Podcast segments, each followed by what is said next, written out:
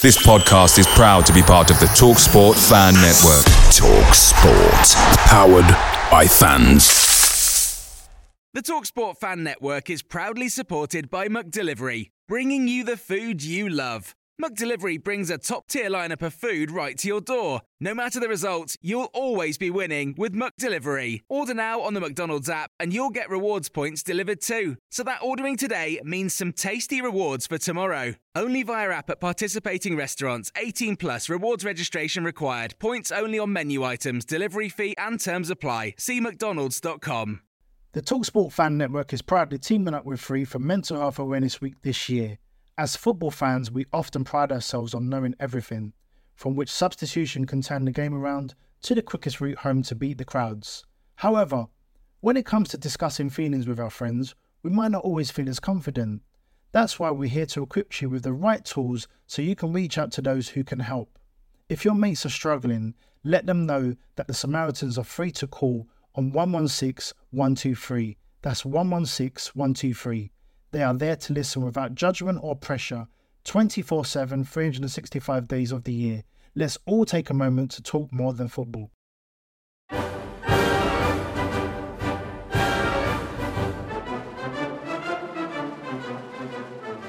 Hello and welcome back to Green and White, our weekly Plymouth Argyle fan-led podcast. Despite no league game this week, we're back to discuss our Papa John's Trophy game against Charlton. Look ahead to our Friday night clash with Port Vale. Discuss some Sky Sports revolutionary innovation game. Uh, celebrate the women's side reaching the third round of the FA Cup. A little mention of Chris Waddle and we'll discuss Argyle's table topping season so far. I'm Aaron, and joining me this week is Joe. Evening, Aaron. And back once again, like a renegade master, it's uh, Sam Down. Good evening, everybody. So uh, let's just get the trophy out the way nice and early.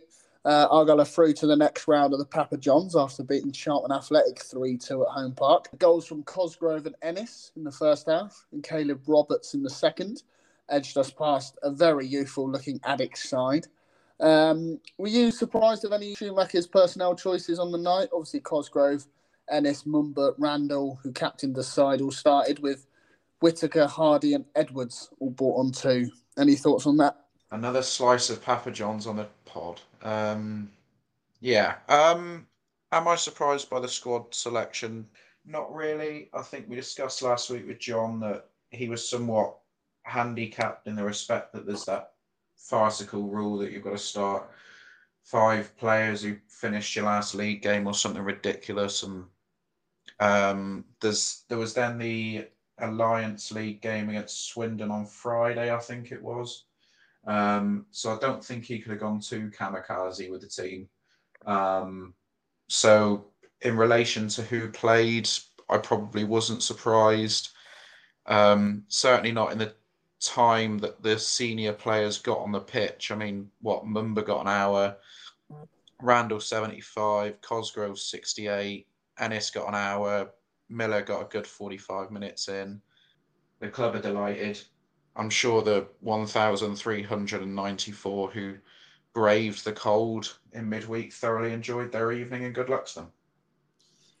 Yeah, I, I, was a little. I was um, hoping to see a weaker team, but you know, my, my take on this competition is I really I'm not that bothered about doing well in it. You know, if we can do it without any detriment to the to the league, then, then fine. But I'm, you know, we've had a lot of injuries lately. Um, we, we've had a lot of players who are, even if they're not injured, are playing at sort of half fitness. So I was sort of hoping that it would be a pretty much full youth team. But I suppose, as Joe said, there's reasons why we couldn't really have done that. We didn't want to tire them out ahead of the Friday game even though we lost anyway. And we didn't want to um, maybe put too many of them without a, a, guiding hand from the more senior players to sort of help them along. We don't want to sort of throw them into the deep end like that. So I can certainly understand why he picked the team that he did. Um, good for Randall to get a bit of experience captain, captaining, uh, you know, with the captaincy, I should say. He seems a bit of a, a, a leader type of a personality, and he's always very vocal on the pitch, and he's a Plymouth boy as well. So it's certainly good to see him get a bit of experience captain, captaining the team also to a win. Um, yeah, like I said, not not really bothered about the competition. I'm, I, I, you know, a team like that, that's about as strong as I'd like to ever really see us go. I certainly wouldn't want to see us go much stronger than that in, in the next game against Wimbledon, which is going to be on the 13th. Joe's already already mentioned the attendance the other night, but um, I'm aware that you're both very principled in your boycotting of the Papa Johns. But should we get to the final, are you going? And if not, why not? I think this will be a, a heated debate, but uh, officially, no. Unofficially, maybe. Um, I don't know. I, I, it's easy to say no. Um, and, and I'd like to think that if push came to shove, I would say no. But uh, there's that little voice saying to me, even if it is a trophy that I think dangerously legitimizes the role of uh, B teams in football, even if it's a trophy that I, I've not really cared about all the way through and a trophy that I don't find very meaningful, even taking all that into consideration, if there is a chance to go and watch Argyle at, Wembley and potentially lift the trophy at Wembley, uh, I think as much as my my kind of uh, principled mind would be telling me no, don't go, I think my heart would would find it very hard to resist. So I guess the fact I'm, I guess the fact I'm already justifying it to myself means I probably would end up going, but we'll see. We'll see. Ho- hopefully, we don't get that far. If I'm honest, and it doesn't put me in the position of having to make that decision. But we'll see. Joe, Um, no and no in answer to your two questions. No, I haven't been to a game since it's moved to its current format, and no, I will not be going if we make Wembley. Um, I've been pretty clear on that. That Schumacher accepted it in his interview after Tuesday's game, didn't he? People have their views on the competition. He can understand either side of the argument. I can understand either side of the argument, but I am firmly against the inclusion of B sides or under 23s in this competition. And I, I don't really get the argument that it gives these young players experience. That's what the loan market's for, isn't it? If, if we're wanting to give these young players experience in senior football, just change some of the loan rules. Get more of them into the system that way. I don't understand why we have to include them. They've got a Premier League Cup for things like this. Mhm. If, I mean, if, if we're going to change the Football League trophy, why can't we look at expanding it in another way? Bringing, I'd much rather the competition included National League sides than Premier League reserve teams. I don't, I don't think there's any merit in having them in there. Um, I'm sticking to my principles. People will have their views. I haven't actually been to a Football League trophy game, I think, since the night we played Exeter and there was a floodlight failure. The year we actually got promoted under Adams. Um, we played them that year. Or was it the year we got beat at It, Wembley? it, it was actually We yeah, it was, the, it was the year we got beat at Wembley. We uh, we beat Exeter and then we um, Tanner rolled one- round- Yeah, Tanner won on one goal, and then we lost Yeah. five three to Millwall with one of the best carry goals you'll ever see in your that life. was right. Yeah, Yeah, I was unable to get to the Millwall game, but I was at the City game, and that was the night that Adams came out and said there's a real soul and identity about the football club, which subsequently departed four years later with him. Um, Yeah. But it's, you know, I have my views on it. People have their own principles. If people want to go to Wembley, I hope they have a good day out. I'd love the football club to get that far. As much as I don't agree with the competition, and I'm sort of contradicting what I said last week, it would be a good revenue stream for the football club, given we're out of the FA Cup now. But I just don't want us jeopardising our incredibly solid position in the league by doing it. Yeah, agreed. I think for me, I'd go like like Sam said that the opportunity to see us at Wembley and to lift silverware doesn't come around often enough to, to pass it up. I, I don't think I'd go if it was against a B team. If it was a Chelsea's under 21s, 23s, whatever it is, absolutely not. We we, we polled it on Twitter and 67% of people voting yes, which um shocked me a bit. But in that win, Caleb Roberts became our fifth youngest goal scorer of all time. And a quick quiz for you both: the four youngest. Can you name them? well, um, one of them I know straight away, uh, and that's Matt Lecointe. He was the second or third, I think. Third. Third, okay. I see your Matt Lecointe and I raise you. I mean, Tyler Harvey must be on the list, isn't he? No, he's sixth. Dan Gosling. Yeah, he's fourth. Um, If you if you get the if you get the other two, I'll be very surprised. What one? Is one of them from the nineties? I think I know who it is. Uh, one's from the third of November, nineteen ninety eight, and one's the twenty third of January, nineteen sixty five. I'm never going to get the one in the 60s. I think I think I might know who the one in the 90s is. Um, because I I remember back in the day when Lecointe was playing regularly, he could have broken the record, and I think I remember the name of the person he could have broken. I think it's Wayne Sullivan, is it? No, Damn. Lee, No, no, the, the only other one in my mind was Lee Power because I know he was our youngest ever player up to a point. I don't know if he's youngest ever scorer. So the only other one in my mind was Lee Power. No. No. Darren Darren Bastow and Richard Reynolds. Ah, I think I've heard of Darren Um, Bastow. I've never heard of Richard Reynolds. So I probably could have got Bastow with a bit more time. I would never have got Reynolds. No, with uh, Ben Purrington coming in at seventh, so that, that, that's your that's your seven youngest all covered. Yeah, moving on. You've already said uh, we've been drawn at home to AFC Wimbledon with a game to be played on Tuesday, the thirteenth December, but with a seven pm kickoff. So have fun at that. Thirteen days without a game has obviously come as a welcome break with us with our ever mounting injury list. A Friday night fixture under the lights sees us take on 10th placed Port Vale at home park. Simple question. Any thoughts, predictions ahead of the game? I'm not going to get drawn into the trap I was in two weeks ago where I slagged Burton off and said there's no way that we can't lose the game. Um, let, let's have it right straight away. Port Vale are no mugs in this division. Um, I appeared on a um, podcast with Gab Sutton on Twitter about a month ago um, with a Port Vale fan, and they just come off the back of a 1 0 defeat at home to Sheffield Wednesday where the lad who hit it, and the name escapes me at the moment, it was the flukiest goal in the world, and the game was set to be a nil-nil. And they'd actually had a good run of results at the time. Um, they have, if you believe um, rumours in newspapers and on social media, former Argyle target Ellis Harrison up front. Um, they're a decent side. I think they're making a good fist of it in their first year back in the division. Um, Darrell Clarke has his critics, he has his admirers.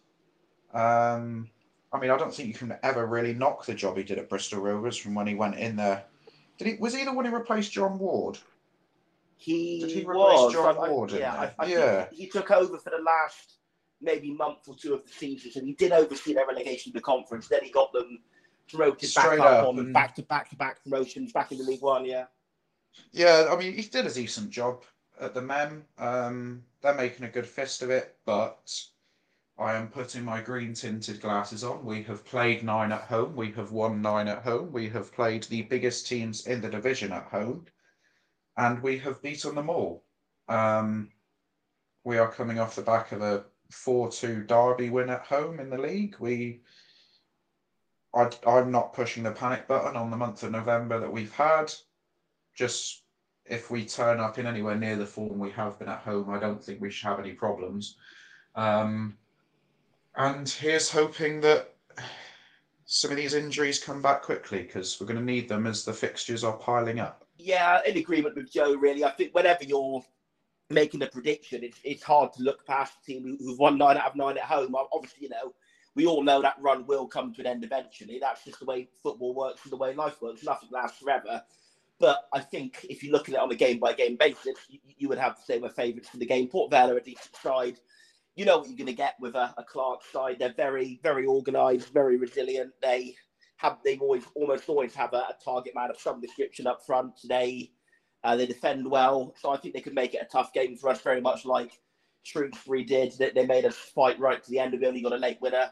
Um, I think I think we'll come through. I think we'll win one 0 We've got to be due a clean sheet. Uh, as mentioned the podcast the other week, we uh we, we haven't actually had a clean sheet in in quite a while. Not in the league since they beat Accrington three 0 That's coming up for two months ago. So I think we're due one, and I think we'll get one. I think it'll be a one 0 win with a goal uh, in the second half. Let's say I think we'll take a while to break them down.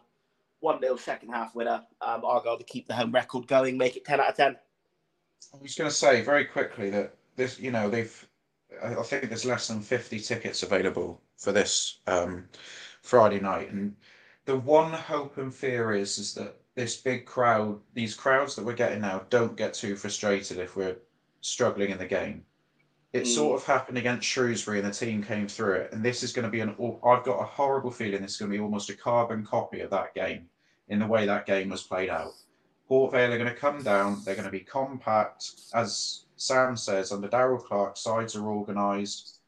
They've got a good threat in Ellis Harrison up front on the counter attack. They're going to have some decent combative midfielders in the centre of the park who are probably going to try and break up play at every opportunity. Just everyone be patient. because we are going to get chances because we've won nine in a row at home. We're a good enough side to create chances against Port Vale, but just don't. I just don't want people to. Expectations are so high now. People just have to be a bit reserved when they're turning up to home park and expecting us to just steamroll oppositions because that's just not going to happen. They're going to come down. They're going to make it hard for us, and it may well take 70, 75 minutes for us to break them down. But I have every confidence, like against Shrewsbury, that and similar in a similar way to Exeter, we had to break, we had to whittle them down eventually, didn't we? But our quality came through in the end, and um, we'll have, we should have enough quality on the pitch to beat Port Vale. But I wouldn't be surprised if they made it incredibly tough for us.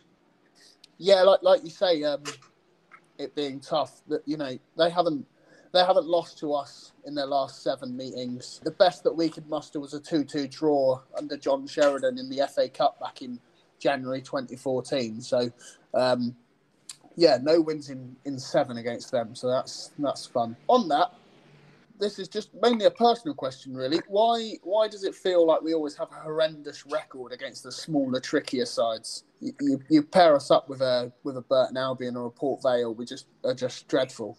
It's important to remember that last season it was the complete opposite. We had a we had we had a more or less flawless record against the bottom half, and we um, struggled struggled when we played the top teams. I think we didn't we didn't beat any of the top six, or I think no, sorry, we beat one of them. We beat Sheffield Wednesday in September, mm. and, and that was it. So it's important to remember that last season was the absolute polar opposite of that. But yeah, this season it does feel a, a little bit like that. But, but certainly away from home, we've we've struggled against some teams who I think we probably should have had enough quality to to beat. Certainly the way we uh, lost that Burton game at the last minute, which is going to be annoying, but I'm sure that's been covered, you know, plenty of times on the podcast already. Um, I think, I think to an extent, uh, if, if, you're talking about over the years gone by, Aaron, it may be more of a just a sort of a maybe a selective memory thing. Like when we lose or when we fail to beat big, you know, successful teams, we don't really remember it being so frustrating because there's not the expectation there to beat them. But obviously, when we do struggle against, like you say, teams not doing so well, and let's, let's be fair, Port Vale are 10th. They're not a team doing badly, but uh, with the Burton example, yes, when we struggle against teams that aren't doing uh, so well, it sticks in the mind a bit more. It's more frustrating. It is, it's that more of a feeling of anger about it. So I, I think that's probably why. But I think with this season, it isn't really a thing of games against good teams versus games against weaker teams. It's more of a home form versus away form our away form is, fine, but it's not really one of the best in the league. It's it, it, it's, it's obviously it's in the top sort of third of teams in the league, but it's not really anything, you know, totally spectacular. We, we have we I think we're now, I think four without a win away. I know one of them was the cup game, which was Grimsby. We're now four without a win away, and and dropped a few points uh, with draws here and there, and obviously lost those two at the start of the season to Fleetwood and Charlton. So. Um, our, our away form actually hasn't been that amazing. Our home form is what's been completely, well, quite literally flawless, nine wins out of nine. So I'm thinking that Welsh, yes, maybe there is that little bit of a habit this season developing of losing again, of dropping points in frustrating games. The one thing that's had in common is that absolutely all of those frustrating games have been away from home. So I'm hoping at home park we, we should be a different proposition. Former England international Chris Waddle has waded into the League One promotion debate, suggesting that he doesn't think that Argyle will stay in the running for automatic promotion, suggesting that we will fall away because our squad is not big enough. We had the same question from Strictly Plymouth on Twitter. Yeah, basically, do you, do you agree with that, or do you think we're going to be in and about the top two come what come what may? Great for Chris Waddle, fantastic for him. I forgot he was such an EFL expert and appears on every EFL show that's on the television. Uh, look, he, he might be right. Um, he I don't know if he said anything like this last year, but he would have been right if he said it then. Um, he might be right, he might be wrong. Um, but I wasn't he being interviewed by a Sheffield Wednesday newspaper in said interview. Yeah, I think he was. So I doubt he's ever really going to come out and say, actually, I think Plymouth Argyle and Ipswich are going to run away with the league. He's obviously going to pamper to his audience he had presented in front of him. I'd love to know how many of our games Chris Waddle has watched. I don't look. I don't. He's he's a he's a pundit. He is on the radio, the television from time to time, and he had a good career as a player. Um, but that's his opinion. Everyone else has different opinions. I don't take it with much credence. Um, I know how good we are. I know how good some of the other sides in the division are, but yeah, if he thinks that we're going to fall away, then that's his prerogative. But um, it's not for me to disagree or agree with. But if you are asking me to sit on one side of the fence, I strongly disagree. Um, I don't. I don't disagree with Chris as strongly as Joe does. I don't think we're a bad team by any stretch of the imagination. But I think when you look at the sheer depth of squad we have and, and, and maybe lack of available spending power we have compared to those two sides, I think we are doing incredibly, incredibly well to be ahead of them as it is. And, and let's get that straight. You know, I think Schumacher is absolutely working miracles with, with, the budget he's got. And obviously having, you know, I think uh, almost certainly the best shot stopping goalkeeper in the league certainly helps helps with that as well. I think some of the saves that Cooper's made have, have been absolutely fantastic. Um, to keep you like like the one from Walton at the end of the Ipswich game and, and a couple of others. So, uh, are we punching above our weight? Yes, I think so. That's not to say that's not to say that the rest of the team aren't good. It's that they're just not quite. I think um, as good as some of the some of the other teams uh, near the top of the league, and nor would you expect them to be because they cost probably about a third of the price. So, I think yes, we're going to find it tough. The, the key is going to be is going to be January. I think maybe what Waddle's not really considered is the fact that we could strengthen in January. Schumacher's made a lot of noise in the press about needing more depth. Um, and obviously Schumacher just signed a new contract. So I'm kind of hoping he wouldn't have signed that contract if he hadn't have been given some fairly positive reassurances about the spending power in January. So I'm absolutely ruling ruling nothing out. If you held a gun to my head now and said, right, you know, for a million pounds, you're going to have to predict do we come inside the top two or out of the top two? I would probably at this time say out of the top two. I really hope I'm wrong. I just think we're probably not going to quite quite have enough to stay there. But we'll we'll see how that goes. And obviously, if, if January does come and we do sign some real depth in areas where we're lacking, like centre midfield and like centre back, even, uh, and, and maybe another wing back, I think if, if if those three players come in, if they're all three players of the quality we've signed already, absolutely, absolutely, why not? Why not? And obviously, you know don't lose Cooper as well. If, if, if the other critical thing there, but if we have a good January in that regard, absolutely can see us doing it.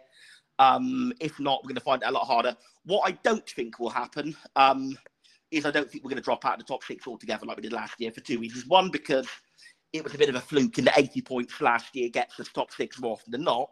And also, I just think we have a better squad than last year. I think we have those X factor players like Mumba and Azaz. I know Azaz's injured, but he'll, he will be back for the end of the season. We have those players who can unlock a team a little bit better, and can, that's why we're winning games against like Ipswich that we didn't really win um, games against the top end teams last year. So I've probably waffled on a bit with that, but my, my long and short prediction is: will we drop out of the top six? I, I think almost certainly not.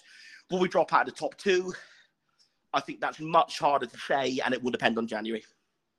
Before we go any further, um, and without giving him any more airtime than he needs or necessarily deserves on an Argyle based podcast, I'm just reading what Chris Waddle said, where he said um, the title has to be a realistic target. Wednesday are well equipped squad wise to get out of this league. Um, Plymouth don't have a big enough squad. If Ipswich or Plymouth get two or three injuries, they're scrapping around looking for players. Um, but these teams are not blessed with outstanding numbers of players. Whereas Wednesday have got a big squad. If Wednesday get one or two injuries, they've got plenty of play- they've got players to bring in. What he's telling us is that if Sheffield Wednesday suddenly lost David Stockdale, Josh Windass, Barry Bannan, Lee Gregory, that they just have many ready-made replacements to come in, do they? Because I distinctly remember them coming down here on a Tuesday night, not too long ago, playing well for an hour, taking off certainly Barry Bannan. I can't remember who the other one came off. I don't know whether Windass yeah, came off. as Windass well. came off. Yeah, well, Windass came off. And Sheffield Wednesday fell to pieces. Now, yeah. we went on to power through and thoroughly deserved that win that night. So I'm, I'm guessing all these players were injured at the time, Chris. So, um, you know, if you've got a squad of 500 players that's going to get you out of the division because it's done served you so well in recent years, um, fair play to them. But if, as Sam said earlier, if we had the financial clout and spending power that Ipswich and Sheffield Wednesday have got, along with several other teams in and around the playoffs, then we probably would go up as champions. But we are still, as much as a lot of people won't want to hear it, we are still punching above our weight where we are in the division. But let's bloody enjoy it while we're here. Yeah, yeah. And let's stand. Let's stand our ground when someone questions it. Which which is what I think you've done. Which is Passionate about what Chris Waddle has said. Sorry. uh, another point, not strictly Argyle related, but the EFL have announced that League One is set for enhanced coverage with Wycombe Wanderers against Portsmouth on the 4th of December being chosen as the first ever EFL innovation game. A statement reads The fixture live on Sky Sports will give supporters more behind the scenes access than ever before with on pitch audio, dressing room footage, exclusive interviews, and club personnel on co commentary duties alongside a closer look at the role of match officials, both leading up to and on the match day. Uh, Wycombe manager Gareth Ainsworth and Portsmouth counterpart Danny Cowley will be on hand at half time and during the second half to reflect on the game and to give a unique insight into a manager's thoughts mid match. Joe, you said in the group chat that you saw this and you almost vomited. So I'll, I'll, I'll let you run. I maybe I overreacted at the time. Um, it was just my immediate reaction. Um, I think, I mean, if any broadcasting company is going to give us new innovation when it comes to football coverage, it's always going to be Sky Sports, isn't it? They were the ones who brought in the HD, then they brought in the 3D. They had the what was that fan zone thing when they used to have passionate partisan supporters commentating on games and making absolute fools of themselves on social media. Um, so Player look, cam, not- remember that? player cam. They're not they're not scared of the obscure, are they? Um, right, let's break this down. So uh, supporters more behind the scenes access than ever before. I don't think any of us can complain at that. On pitch audio, so presumably that um, the commentator will spend every other second when he's not listening to what's going on the pitch apologise for swearing. Dressing room footage, I'm sure we're all going to be sat on the edge of our seats waiting for that to come on. Um, exclusive interviews and club personnel on co-commentary. Well, I can't wait to hear what the Wycombe chairman and the Portsmouth chief executive has to say about the game because they're so well qualified to talk about it. Um, and a closer look at the role of match officials, both in the lead up to and on the match day. Fantastic. That's all we need now is for more Football League officials to feel like celebrities because they're doing such a good job as referees as it is. I just think it's utter lunacy. Just bring us a televised game. Like, I don't know. And the other thing is, I don't know whether any of you saw this. I did a thing on Twitter back before the World Cup started that showed that Sky Sports, who hold the Football League contract, are already showing something like 12 games during the three weeks of the World Cup being on. Now, I accept there's an inter, uh, there's an FA Cup weekend in there where they can't show it because of the broadcast rights, what have you. This weekend coming, they have one televised Football League game, and that is Wycombe versus Portsmouth on Sunday. There is a host of games in League One and League Two on Friday night, which, if I'm not mistaken, without looking at the League Two fixture list, I think first place third or second place fourth or something. Stick that on on the Friday night. Give people a, a game to watch on the Friday night for starters. Then you've got this lunacy on a Sunday lunchtime where who cares? Who actually cares about all this? The one I think the one thing some of us would like to hear, I'd certainly love to hear it, is a referee mic'd up like they have in rugby. I'd like to hear them talk about decisions and have the conversations with the players like that.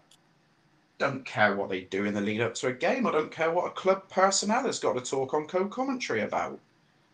Just what? Why? Why are we having to go through all this? I just dressing room footage. Who cares? Do you, do you Who think this comes what as a, stretches the players do? do you think this comes as a consequence of, of the way that we now consume football, i.e., in short, sharp snippets of, of more highlights and random things, and you know, yeah, football is Maybe, becoming. but a lot of clubs obviously do more back behind the scenes content, don't they? Argo do the Mm. inside training thing. We've got Tunnel Cam, and I think we all agree that's brilliant. You know, we all enjoy watching that sort of thing. But Match day moments is, is fantastic, and obviously, um, yeah, but I know. think there's limits. There's limits, and what goes on behind a dressing room door should stay in the dressing room. Any professional footballer will tell you that whenever there's controversy. What happens in the changing room stays in the changing room. We don't care. Oh. If I'm in the terraces at half time of a game, I don't care what, what's going on in that dressing room as long as if we're losing, Schumacher's giving them a rollicking. Like, the other point I'd like to make on this is am I right in saying they're going to be talking to the managers either during the game or at half time? Uh, during the second half, in fact, yeah.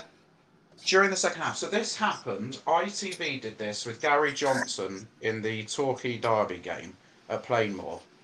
And Gary Johnson had a headset on, and John Champion was talking to him from the commentary box.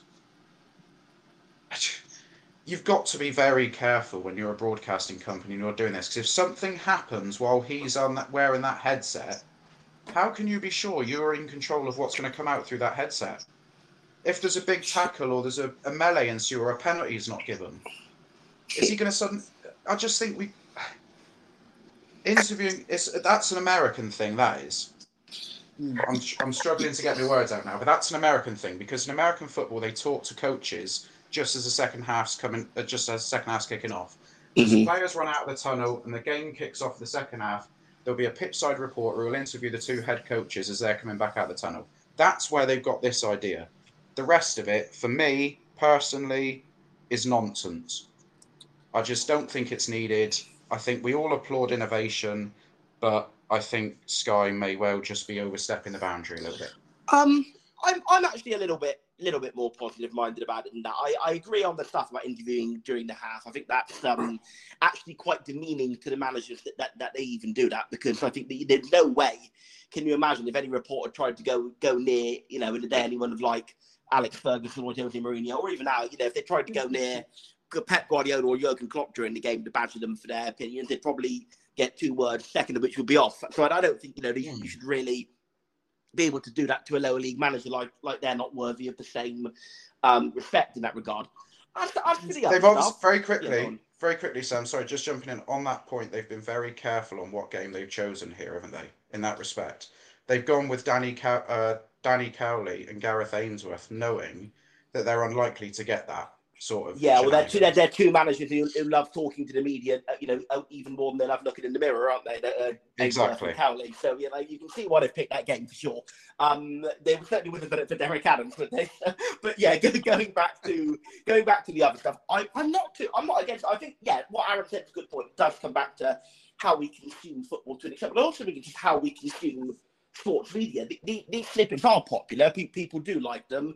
I, I, don't know if any have either of you watched the All or Nothing Arsenal series. I thought that was absolutely fantastic, and there was some genuinely interesting and insightful dressing room footage from there. Was it probably a little bit sanitized compared to what was really said in terms of what made the cut? Probably yes. You know, did, did, did Arsenal probably did, only really gave away stuff that they wanted to give away to some extent, but I, I think ultimately it was insightful. And, and look, if, if that then makes people tune back in and watch another lower league game in the future because they've got that little bit more interest in who the players are, who the coaches are, what kind of stuff goes on, I think I think that's not a bad thing. I, I, I, I, think it's worth a trial. It is the first ever game. I think it, it, it is a, it is only a trial.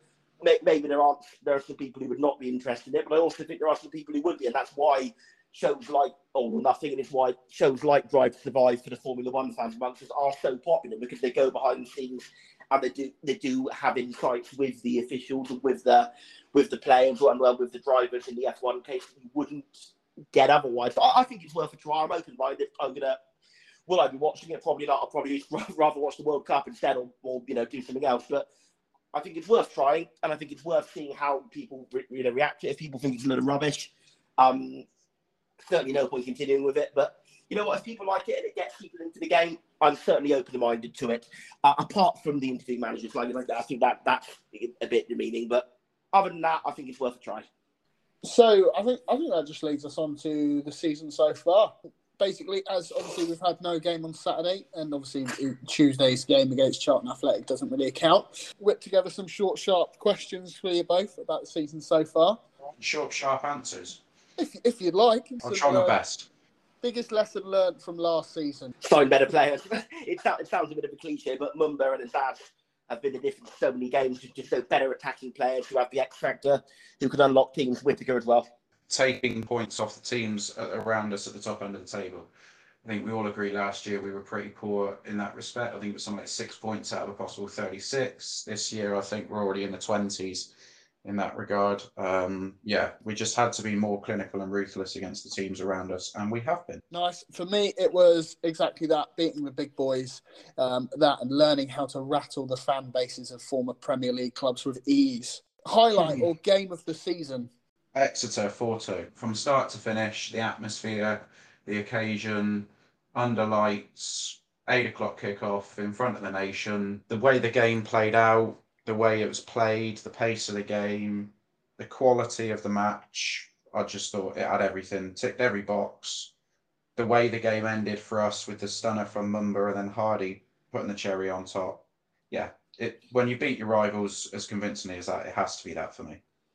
Um, well, the, the two answers almost everyone would give would be Exeter game and the Derby game. I've been to most of the games this season. Annoyingly, those are the two that I missed. Exeter, I was working, uh, and Derby, I was in bed. Derby, I was in bed with shingles, so we couldn't go to either of them. Annoyingly, so out of the games I've been to, it would be the Wycombe game. Um, beating them um, finally after many, many miserable games against them felt absolutely fantastic. We all looked at the team and thought Schumacher had, you know, lost his marbles at two o'clock, but the selection he went for proved absolutely justified, and we we deservedly well.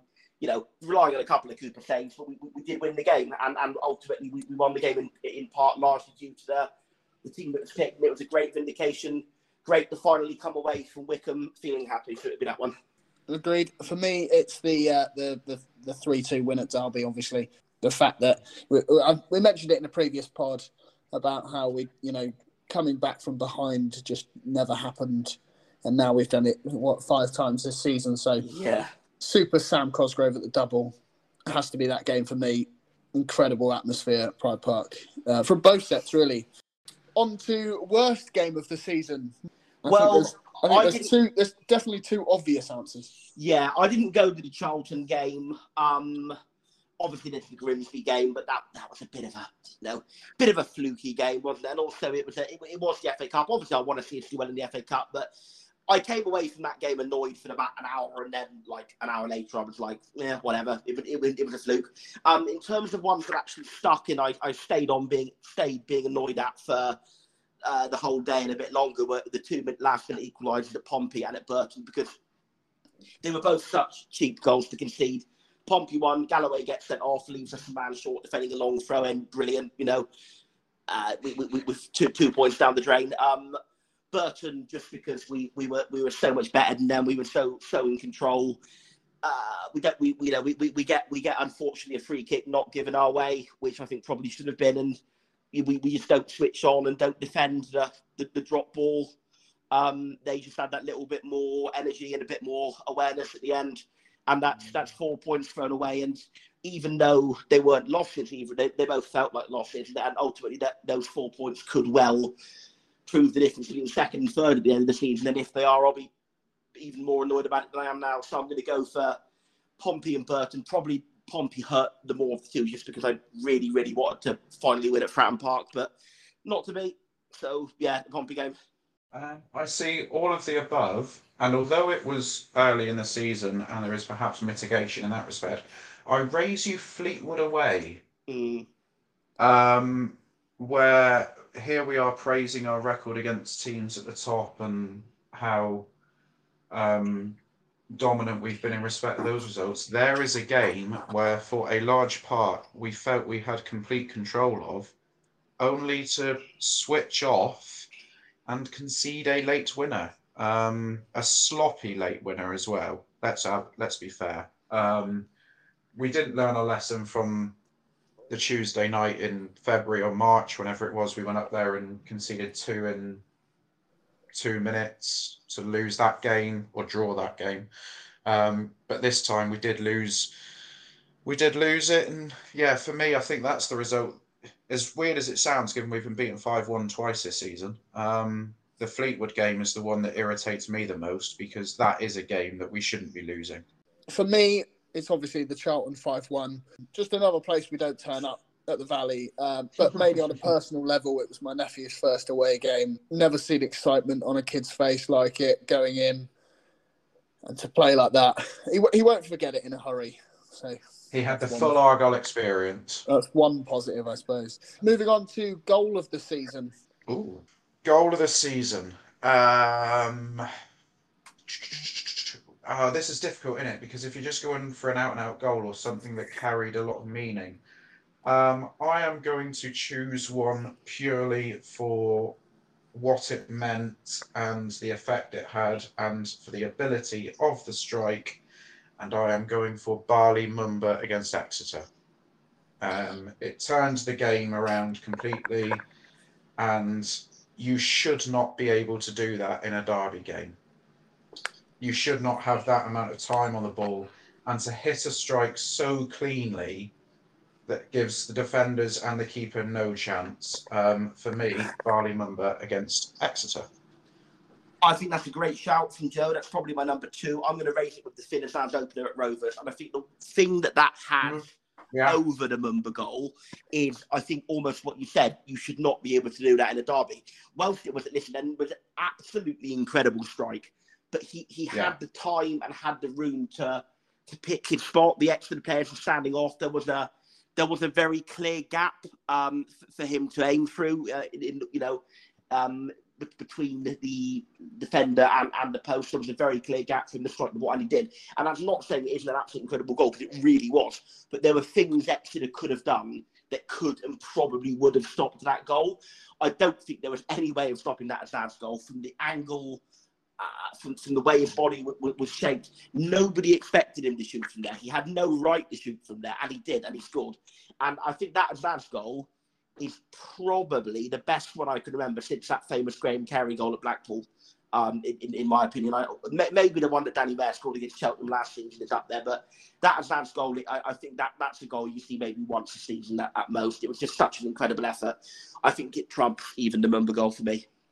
Just to be different, I'm going to go for the Whittaker goal against Ipswich, just because being in, again, personal opinion, being in a pub in Norwich, the six people that were in at that, that time of the morning, they all went mad with me. You know, Um, we'll go with we that. scored one. some good ones this year. We did we did poll this on Twitter as well. Uh, Mumba came out top with 48%. Azaz against Rovers got 35% in second. Whittaker's came in third with 8.9. Randall's against Rovers the same game, 7.3. Yeah. And obviously, it, it, seems a bit harsh on Randall, really, because, you know, he scored against Lincoln and Grimsby. Obviously, that one will be forgotten, you know, from outside the box. And he, he's not even going to get a look in, to be honest, unless he scores some incredible worldie between now and the end of the season. Some some quick stats that I saw on Twitter: twenty-two out of thirty-nine of our league goals have come from le- loanees. That's fifty-six percent. Uh, Seventeen out of thirty-two assists have come from loanees, and eleven out of the eighteen man of the match awards have been won by loanees. 61%, so they're quite high. So, on that basis, who is your signing of the season so far? Mumba just gives us that that bit more to open teams up. Like I said, he, he I know that you said the- main lesson you've learned is beating big teams. I'd argue, whilst that's true, um, Mumba's the reason why we're beating more big teams. He, he, his incredible energy is matched only by his technical ability, his ability to cross, uh, to, to pass, and of course to shoot. Um, they're, they're, they're all pretty fantastic. And I think he's um, even better than Azaz because I think Azaz maybe has a bit more technical ability. He's not quite as quite as consistent in, in his application of Mumba. There are some games where he goes quiet. I think he's he's just an absolutely brilliant player, and I think we're very very lucky to have him playing for us. And and we, you know we'd we'd better go up if we want to keep him, and we better hope Norwich go up too because I don't think Norwich um, will want him in League One, and I and I think if they stay down, they will probably want to try him out in the champ in the championship. So I think we better hope that a they go into the Premier League and b we go up. Otherwise, we're not keeping him. I'm going to give you two answers. I'm going to give you a really facetious one, and I'm going to give you a serious one. For me, signing of the season is Steven Schumacher, um, agreeing the new contract. Um, that's my quirky answer. Um, on the pitch, Finn Azaz, um, for almost similar reasons to what Sam's given to Mumba: energy, work rate, ability, quality, composure he's he's got it all. The goal at Bristol Rovers summed him up. Um, who knows what might have happened that night against Shrewsbury had he not picked up the injury? Um, obviously, we missed him then against Exeter. Yeah, I, I just think he's light years above anything that I've seen in that sort of position in this division. I think we probably all accept that Barry Bannan is probably the best um, Championship League One midfielder, um, i.e., Championship bloke mugging off League One sides. But um, yeah, I think Finn Azaz, is just quality. Um, and if I could break into Simon Hallett's bank account and just steal some digits just for one transfer, it would probably be for him. Yeah, completely agree with all of that. It's it's Azaz for me. Just proof is in his absence, really. Like since he's been out, like you said, since the uh, Shrewsbury game, we just you know we've we've lacked that creative outlet that he's that he's given us. And We were unfortunate to lose him and Mayor at the same time, though, weren't we? yeah, we might exactly. have got but- away with it but had we Azaz- had one available, but Azaz is like everything that Mayor promised to be when he came in, right? Like Yeah. yeah, I agree. But- incredible. Very quickly, bef- bef- without taking us off a tangent quickly, because I know you say quick fire questions and answers. Um, Danny Mayor is twice the player under Steven Schumacher than he ever was under Ryan Lowe. Um, Uh, the yeah, go shackles have been freed. The shackles have been freed from him. Under Lowe, he had to stay out on the left hand side. Schumacher's just given him so much more freedom. He can play wherever he wants in front of the opposition defence. Twice the player under Schumacher, and we are starting to see what Lowe told us he had. But hopefully, we get the same Danny Mayor back after his injury. Player of the season. Oh, uh, there's a couple worthy of shout. Randall, Niall Ennis, I think, is really starting to show his quality this year in a variety of positions. Um, but I think we're foolhardy if we say anything other than Michael Cooper. Um, he's kept us in games even when we have been in control. Um, he's pulled off some absolutely unbelievable saves. Um, we, it is a gift that we are very fortunate to have, and he is Plymouth Argyle's most valuable asset. Let's look on it with pride for the rest of his career, wherever he goes. Let's enjoy every minute that he continues to wear an Argyle shirt. I hope it's for another 15, 16 years, but I'm realistic in the fact that we're sat on an absolute gold mine with him. Um, but look, what a player. Best goalkeeper in League One, head and shoulders above all else, and I am loving him as our number one. I agree with pretty much everything Joe just said there. The only thing I disagree is, is our biggest asset. I think Steven Schumacher is, but I think he's our biggest asset on the playing side. Um, I think he is a, he's a fantastic, fantastic keeper, and I think he he he, he like that. Barring Schumacher, is the is the primary reason we're top of the league. Not to denigrate the rest of the squad. Like I said, Mumba's been great, Azaz has been great, uh, Ennis has been very good, uh, Randall's been good. Um, but I think all of those sort of pale in comparison to, compared to how many points Cooper gained us, I think last season, if we're being honest, in terms of the the, the outfield team, etc., we were kind of an upper mid-table team who got dragged up to the version of the playoffs by Cooper's brilliance. I think this season we're a we're a version of the playoff team who are being dragged to top of the league by Cooper's brilliance. So I think whatever tier of team we're in, Cooper drags us up to the next tier because he just makes so many saves that you wouldn't expect him to make. Like I said, the Walton one, there was one in the Bolton game earlier in the season. There was there was one at Wycombe, an incredibly quick reaction save. These are all points that I think if we had, and obviously, you know, you could say, well, if we had, didn't have Cooper, we'd have another keeper. You know, if we had uh, an average level League One keeper who saved about what you'd expect him to save, would we be top of the league? No, I think we'd be round about the playoffs, bottom, mid, mid, middle to bottom of the playoffs, um, fifth, sixth, that kind of area. He's just absolutely incredible. He, he could make a heck of a lot of money. I still think, even as good as he is, there are some aspects to his game, such as some of his distribution at times, that um, maybe are the reason he's still here, maybe the reason Premier League clubs haven't come in for him uh, because he could do with a little bit more improvement in those areas. But yeah, certainly, certainly for us and for the level we're in, and it, it, certainly as a shot-stopping keeper, he is absolutely, absolutely fantastic. And uh, I just hope we at least get the rest of this season out of him, and, and, and hopefully maybe even more. Quick fire then, really quick. How much do you accept? Should a should a Premier League club come in? I think it depends on what Cooper himself is saying about a contract because he's out of contract in 18 months' time. If we follow the same pattern that we did with Camará, we're going to put a contract on the table for him very soon. And if he then doesn't sign that, like Camará didn't. I assume we're going to try and move him on in the summer again, like we did with Camará. So assuming it conforms to that pattern, because be realistic, if you're Cooper, I know I said that you know there, he's not the finished article yet, but realistically, there are going to be clubs looking at him. There are going to be bids coming into him. If you're Cooper, being completely bluntly honest about it, why do you sign that contract? Because all that contract does is make you harder to sell, realistically. So in terms of what what would I what would I like to get for him because of what an absolutely quality player he is you know, I'm thinking, I'm thinking, you know, we, you know, maybe what, what, what, what did MK get for Twine? Four million.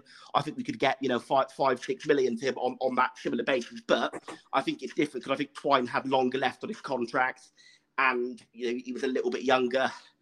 So, if Cooper tells us that, unfortunately, as he's got every right to, by the way, that wouldn't be a bad thing for him. But if he tells us, as he's got every right to, that he has no inclination to sign a new contract I think on that basis we have to be a bit realistic, and I think it's going to be a it's I think it's going to be about the about the two to three million mark. Uh, really, probably probably more like two, just because that clubs will know that if if we don't accept that bid, he could walk away from us uh, a year from now for absolutely nothing. So obviously, going up will help. Going up will give us a bit more leverage because we'll have more money. But if we if we don't get promotion, I think it's going to be around the two, two and a half million mark. If that's your short answer, I'd hate to hear your long answer. All right, fair um, enough. I don't claim to have any inside intel on Michael Cooper's thought process in any of this, or claim to know him as a person or anything like that. Um, what I will say is, I think if Plymouth Argyle were to offer Michael Cooper another 12 month extension, to secure their own financial position whilst also aiming to secure the best possible deal with Michael Cooper, I don't think we really have any worries about him signing that for those factors. I think Plymouth Argyle means a lot without falling into the trap that loyalty exists in football, because I think we've seen nine times out of ten it doesn't. I think this case is a little bit different. Um, Plymouth Argyle means an awful lot to Michael Cooper. Um, I think he is obviously going to do what's right for him, but he knows that when it comes down to it, the football club is also going to do what's right for him because of what the two mean to one another. Um, so I don't think we're going to be in a similar. We're going to be in a situation where we offer a contract and Cooper stalls on it. I think those are conversations that are going to need to be had. Uh, in return, in regards to the original question about a price tag, uh, I wouldn't accept anything under the 50 million mark. Um, but I'm only joking. A uh, couple of million probably, and uh, maybe not all up front, but there will be many, many, many different uh, clauses to the transfer because Simon Hallett is an incredibly successful investment uh, businessman and he will realize that this is a business deal and he will get what is right for his club whilst also on a personal level given the respect between the hierarchy and Michael Cooper and vice versa, they will be doing what's right for the player. I hope you're right. I really do. I, I think if he signs an extension to help give Argyle a, a, better deal, then he then he's an absolutely fantastic guy, and I'd absolutely love it if he did that. I think he's going to take the advice of his agent, who will tell him not to do that. But I really hope you're right. I think for me, he goes to a uh, potentially like a newly promoted. Ideally for us, it would be perfect if he went to Norwich, right? Like we say, right, two, yeah. and a half, two and a half million plus Mumba, and you can loan him back if you want. Not a problem. Flip that around by saying two and a half million to Aston Villa plus Azaz. Well, yeah. exactly, exactly that, right? There is talk of, of um, Martinez going to Atletico, but you know that's Twitter talk. I'm not. I'm not sure if there's any. As any far as we're concerned, at the end of the day, Michael Cooper is a Plymouth Argyle goalkeeper for the next 18 months, so we don't have anything to worry about. Very true. So back to the quick fire questions. Disappointment of the season. What on the pitch or off the pitch? Whatever you like. Well, whilst, whilst you have a think, difficult I'll one. do mine. I think. Yeah, difficult one. For me, it's it's it's it's hard because it's such a good season. We're doing you know top of the league. Um, you know, it's one of our best seasons for a long while. But I think I think if I had to pick one, it would be like a Matt Butcher. You know, he's not been that bad, but like I was expecting him to come in and like you know grasp a first team place, play every game. Him and Houghton basically force Randall out of the team, and like I didn't expect Randall to be getting as much game time as he is. Obviously, you know it's for the better, but I've I've only ever really noticed him if he's playing badly. But I think uh, maybe that's just a CDM thing. But like you know he's just been off the pace a few times. You know if I had to pick one, it's it's it's a Matt Butcher or a or is James Bolton still here? Maybe James Bolton, but I, I, I, I, agree on Butcher. I think he's been fine. I don't think he's, he's been as good as we'd have liked. Um, a player who I think actually, well, it's not been bad, hasn't been quite as really itself of last season before his injury. Actually, Brendan Galloway. I think he, he's been okay, Ooh. but I think he's he's made he's not been the, quite the imperious, uh, all dominating, uh, swashbuckling, ball playing force that he was before he got injured. I think possibly still playing a bit within himself possibly making a bit too many mistakes. And obviously, he did. He was probably the most culpable for those two points thrown away at Pompey. So I'm not saying he's playing badly. I'm saying I think he's playing fine. If he is he the same Galloway that we saw of the similar phase of play last season, I would say not. Mm, I'll, I'll, tell you what, that's I'd like to have a podcast on that alone. Um, Maybe I have thought of one, and it's a little bit um, silly, but I, our efforts in cup competitions, really. We I can't even remember the league. What was the league? Peterborough at home, wasn't it? Yeah, two 0 defeat. Dis- disappointing performance. Uh, the fact that we're still going in the pepperoni pizza shield thing, um, and the fact that we got beat by a mid-table League Two side in the FA Cup. I just think, as a general, um, cup performances from what I expect, from what I want as a supporter of Plymouth Argyle, from my own personal point of view, I'd much prefer a cup run in either the League Cup or the FA Cup, preferably the FA Cup, um, over the Margarita Trophy. Um, so the fact our cup performances is the disappointment of the year. I think the fact that we're like scratching around for disappointments is a good thing anyway. And I'll just I'm going to roll these two into one. So expectations for January and then expectations for the season. Uh, expectations for January: sign two or three quality players to add squad depth. If a deal is going to be had for Michael Cooper in January, which I doubt, if I'm honest, um, but I'd just like it to be the best one for both Cooper personally and Argyle as a club, if that even exists in transfers. And expectations for the rest of the season: finish as a bare minimum in the top six. If I was being honest, a bare minimum would be third place and then get promoted, preferably not via the playoffs because I don't want to go through that again, and preferably not at home against Burton at the end of April because I've got a family wedding and I can't go to the game. So if we could do it either side of that game, that'd be really, really handy. um, keep Cooper, sign two or three really quality additions in the areas we most need them, and go up. Um, like I don't think we would need to worry about dropping out of the top six. I think it would it would take quite a almighty collapse for that to happen. Um, I think dropping out of the top two is very plausible, what I said earlier, because of squad depth. If we can stay in the top two, fantastic. And well, if we really must fall into the playoffs, then let's go and win them. I guess let's go. Let's go. Let's have two wins at Wembley in one season with that and the that and the Pizza Cup. Who knows? Nice. Before we see out the end of the pod, just a quick glance over the women's team who are through to the next round of the FA Cup after beating Swindon Town 3 0 at the county ground. Uh, the first two goals came from summer signing Charlotte Whitmore and finished off by Beth Ireland.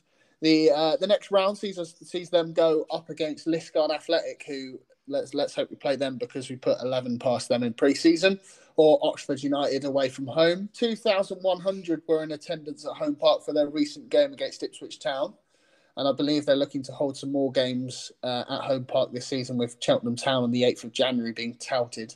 That one is actually very winnable opposed to uh, any game against Ipswich. I think, to be fair, the club in recent years have done some absolutely commendable work in bringing the uh, women's club under the same umbrella um, and making it. Am I right in saying it's now a professional outfit or a relatively professional outfit in terms of the other teams around them?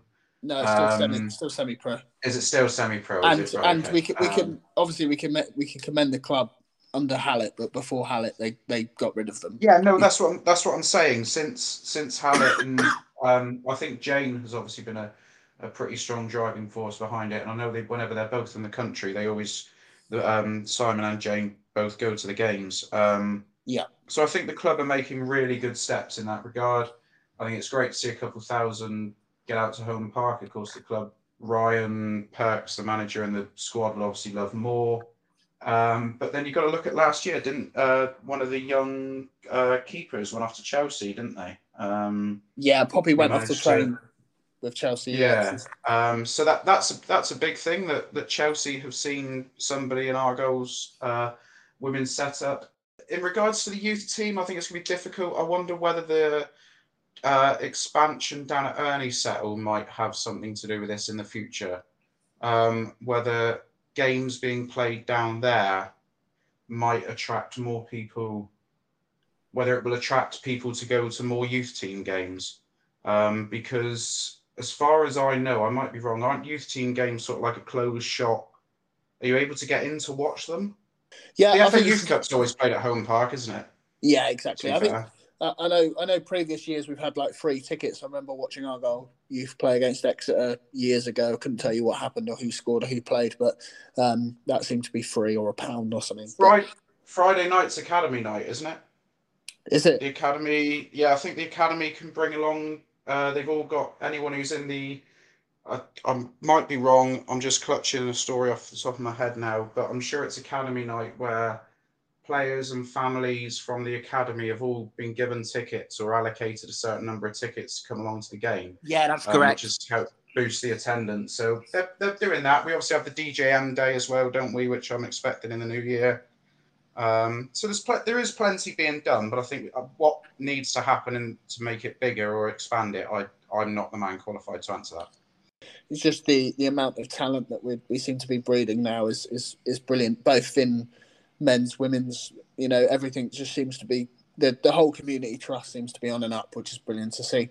Uh, I think we'll call it a day there. Thanks for joining me, and I'll see you again next week. Look forward to it. Thank you. And yeah, I hope you all enjoyed listening to it as much as I enjoyed making it. It'd be great to be back. And goodbye.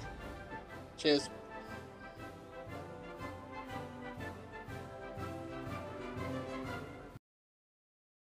The Talksport Fan Network is proudly teaming up with Free for Mental Health Awareness Week this year.